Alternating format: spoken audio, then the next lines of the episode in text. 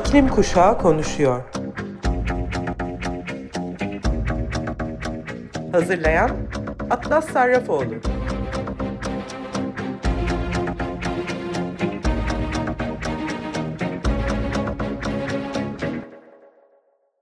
Hepinize merhaba sayın İçik Radyo dinleyicileri.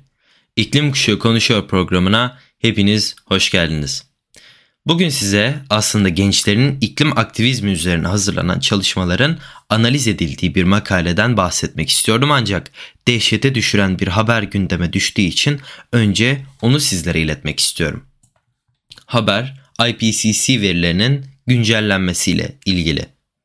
Yeşil Gazete'den aldığım haberde bir buçuk derecelik iklim hedefini kaçırmaya çok yakın olduğumuz söylenen çalışmaya göre fosil yakıtlar bu hızla yakılmaya devam ederse ve azaltma hedeflerine hız verilmezse küresel ısınma seviyesini bir buçuk santigrat derecede sabit tutma hedefi iki bin yirmi dokuza kadar geri dönülmeyecek biçimde aşılabilir.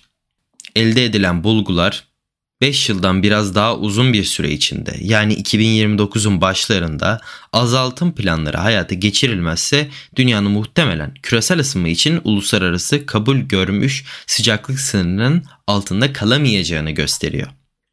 Çalışma için Birleşmiş Milletler bünyesindeki Hükümetler Arası İklim Değişikliği panelinin, yani I P C C'nin daha önce yayımladığı rapordaki veriler yeniden incelendi. Bu kapsamda I P C C'nin raporunda yalnızca iki bin yirmiye kadar olan verilere ilaveten son üç yıldaki tahmini karbon emisyonu ile ısınmayı etkileyen karbon dışı faktörlerin rolü de hesaba katılarak yeniden hesaplamalar yapıldı. Son araştırma dünyanın bu kritik iklim eşiğine ulaşacağı tarihi üç yıl daha yakınlaştırıyor. Pazartesi günkü Nature Climate Change dergisinde yayımlanan çalışma kalan karbon bütçesi olarak adlandırılan miktarı hesaplıyor. Bu dünyanın yakabileceği fosil yakıt miktarı. Yeni çalışmada karbon bütçesi iki yüz elli milyar metrik ton olarak belirlenmiş. Dünya yılda kırk milyar tondan daha fazlasını yakıyor ve bu rakam hala artıyor. Mevcut hızımızı sürdürürsek dünyanın toplam karbon bütçesinde yalnızca altı yıl kalıyordu. Ancak son çalışmalara göre bu altı yıl Ocak iki bin yirmi üçte başladı. Yani artık yalnızca beş yıl ve birkaç ay kaldı. Ancak çalışmada sanayi öncesi dönemden bu yana ısınmayı iki bin on beş Paris Anlaşması'nın belirlediği eşik değer olan bir buçuk dereceyle sınırlandırmak için hala yüzde elli şans olduğuna da dikkat çekiliyor. Son on yıl şu anki rakamlarda on dokuzuncu yüzyıldan ortalama bir virgül on dört santigrat derece daha sıcak. Geçen yıl bir virgül yirmi altı santigrat derece daha sıcaktı ve bilim insanlarına göre bu yıl muhtemelen bu eşik aşılacak. I P C C'nin daha önceki raporundaki öngörülerine göre dünyada muhtemelen mercan resiflerinin çoğunu kaybedecek. Ayrıca önemli bir buz tabakası geri dönüşü olmayan bir erimeye neden olabilir ve su kıtlığı, sıcak hava dalgaları ve aşırı hava koşullarından kaynaklanan ölümler e, açısından da önemli ölçüde artabilir. Son çalışmada bu eşiğe başlangıçta hesaplanandan daha kısa sürede ulaşılacağına, çünkü farklı türde bir hava kirliliğini aerosol adı verilen küçük dumanlı parçacıklar temizleme konusunda ilerleme kaydedildiğine de dikkat çekiliyor. Bu emisyonlar orman yangınlarından, deniz tuzu spreyinden, volkanlardan ve yanan fosil yakıtlardan kaynaklanıyor. Araştırmanın başyazarı söz konusu aerosollerin gezegeni hafifçe soğuttuğunu ve kömür, petrol ve doğal gaz yakmanın etkilerini maskelediğini söylüyor. Başka bir deyişle aerosol kirliliğini temizlemek iyi bir şey olsa da bu başarı sıcaklıklarda biraz daha hızlı artış anlamına geliyor. Peki dünyanın karbon bütçesi biterse ne olur?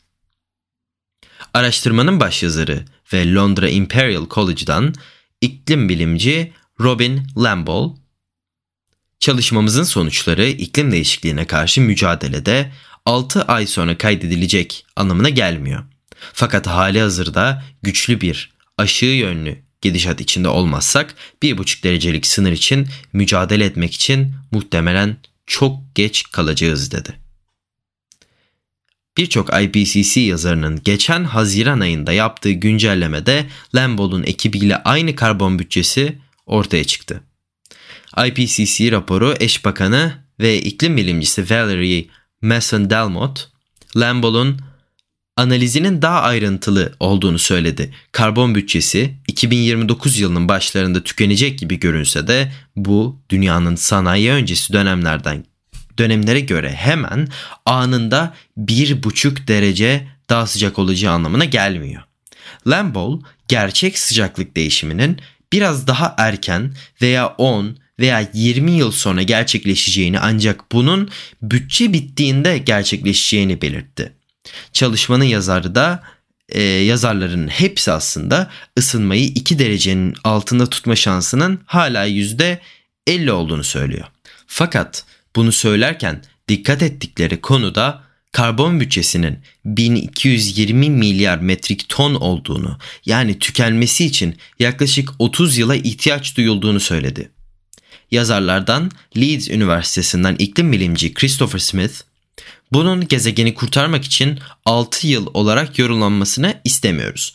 Eğer ısınmayı bir nokta altı derece, bir nokta altı buçuk derece veya bir nokta yedi derece ile sınırlayabilirsek bu iki dereceden çok daha iyidir. Hala derecenin her onda biri için savaşmamız gerekiyor diye konuştu.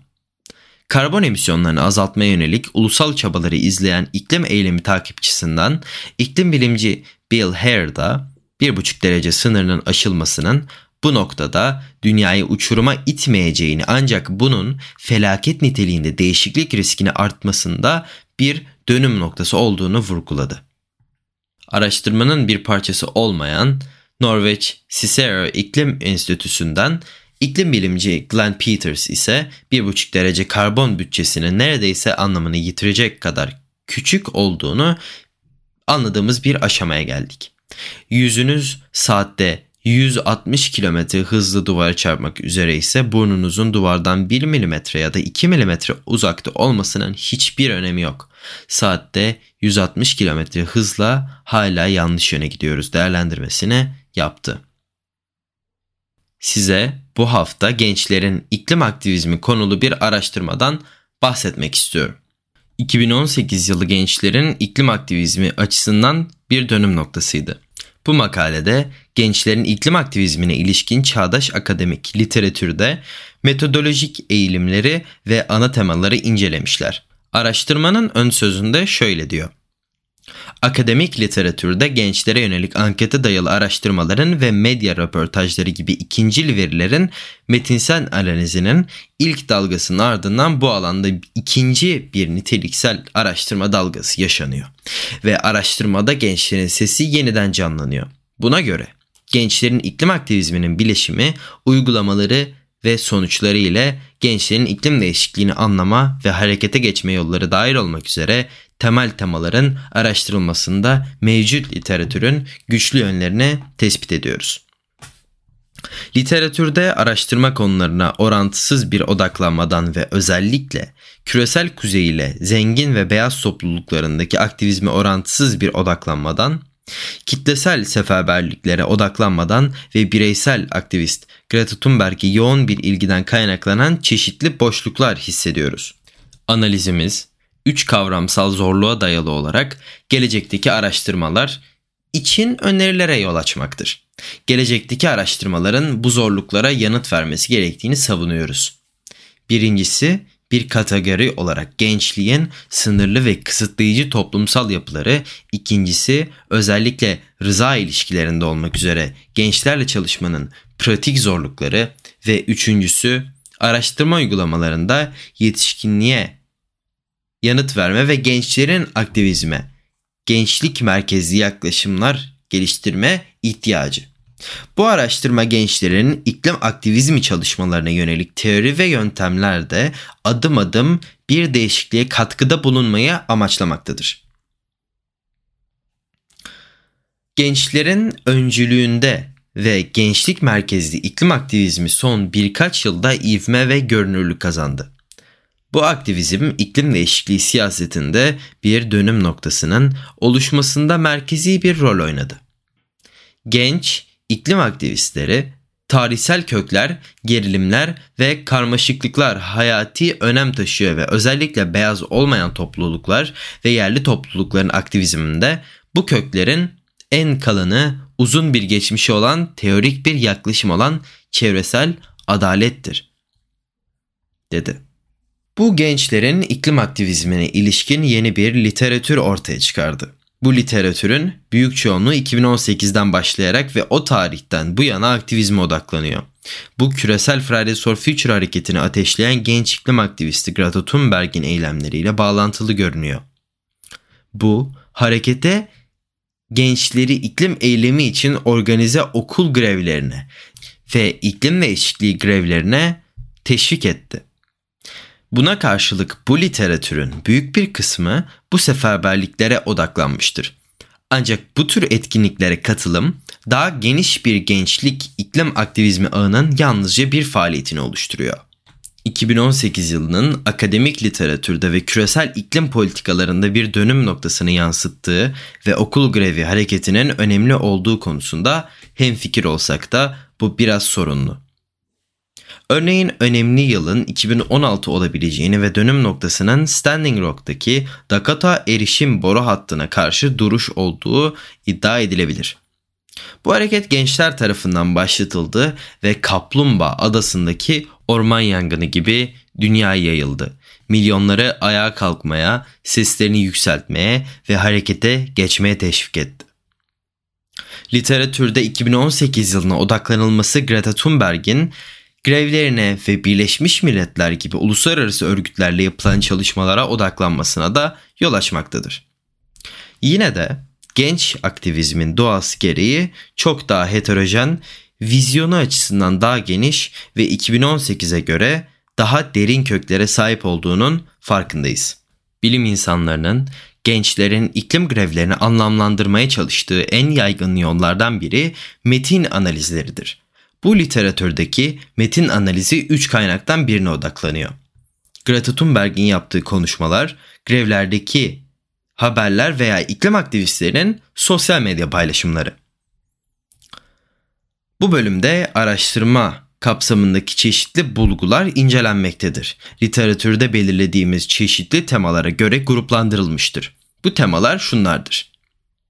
İklim aktivizmine katılan gençlerin bileşimi, iklim aktivizmine giden yollar, gençlerin iklim aktivizminin sonuçları ve gençlerin iklim değişikliğini nasıl anladıkları ve buna karşı nasıl hareket ettikleri.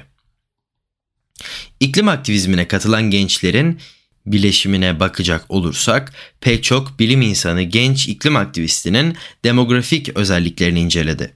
Avrupa'da Mart ve Eylül iki bin on dokuzda Fridays for Future protestolarına katılan gençlerle ilgili iki büyük niceliksel araştırma verisi toplandı. İki araştırmada da bulgular benzerdi. En geniş yaş grubu on dört on dokuz yaş arasındaydı. Katılımcıların çoğunluğu kadın ve yüzde yetmişinden fazlası. En az bir ebeveynin üniversite diplomasına sahip olduğu iyi eğitimli ailelerden gelmekteydi. İlginç bir şekilde bu veriler katılımcıların yaşlarında zaman içinde istikrarlı bir artış olduğunu gösteriyor. iki bin on dokuz baharında ortalama yaş on sekizdi. Ardından iki bin on dokuz sonbaharında yirmi beş ve iki bin yirmi baharında otuz iki oldu. Bu kısa zaman diliminde yetişkinlerin liderliğindeki kuruluşlar giderek artan bir şekilde liderliğe ele geçirdi ve ayrıca da zaman içinde yaşlı katılımcılarda da artış olduğu gözlemlendi. Araştırmacılar gençlerin iklim aktivisti olma konusundaki temel motivasyonlarını da araştırdı. Hükümetin eylemsizliği ve politikacıların onları yüzüstü bıraktığı hissi artık bir motivasyon kaynağı olarak da gözlemlendi. Bu, Birleşik Krallık'taki genç iklim grevcileri arasında geçerli ve bir bütün olarak Fridays for Future hareketinin ortak söylemiydi. Çevresel tehditlerle ilgili endişenin ve siyasete katılım ve siyaseti etkileme arzusunun temel motivasyon unsurları olduğu ortaya çıktı. Protesto katılımına yönelik diğer motivasyon unsurları arasında Aileye ve gelecek nesillere duyulan ilgi, bir protesto hareketinin parçası olmak, dayanışma, antikapitalizm, güvenlik, kolektif suçluluk olarak tespit edildi. Araştırmalar aynı zamanda pek çok genç iklim aktivistinin kendilerini aktivizme adamaya zorlayan bir tür dönüştürücü an yaşadığını keşfetti. Çoğu kişi için bu çevresel yıkımın görüldüğü bir an oldu. Pek çok genç aynı zamanda sosyal adalet ve doğa konusunda da endişe duyuyordu. Ve bu endişeler devam etti ve dönüştürücü anlarına daha fazla anlam kazandırdı. Her an ne kadar belirli anlardan ilham alsa da gençler aktivizmi sürekli olarak aktivizme yeniden bağlamanın dinamik ve devam eden bir süreci olarak tanımlıyor. Zamanımız az kaldığından ve tamamını bugünkü programa sığdıramayacağım için gelecek hafta bu çalışmanın geri kalanından bahsetmeye devam edeceğim. Gençlerin iklim aktivizminin sonuçları, iklim değişimini ne şekilde ele aldıkları, nasıl harekete geçtikleri gibi başlıklarda burada olacağım. Bu haftaki İklim Kuşağı Konuşuyor programını sona erdirirken sizi Daft Punk'tan seçtiğim Instant Crush ile baş başa bırakıyorum. Benim çocukluğumdan beri dinlediğim, çok sevdiğim ve gerçekten müzik diyebileceğimiz şekilde bu sanatı yapan, icra eden sanatçılardan e, ikisi olduğunu da söyleyebilirim. Ben Atlas Sarrafoğlu, haftaya Cuma saat on dörtte tekrardan İklim Kuşağı Konuşuyor programında görüşünceye dek kendinize, sevdiklerinize ve gezegenimize lütfen çok iyi bakın. Görüşmek üzere.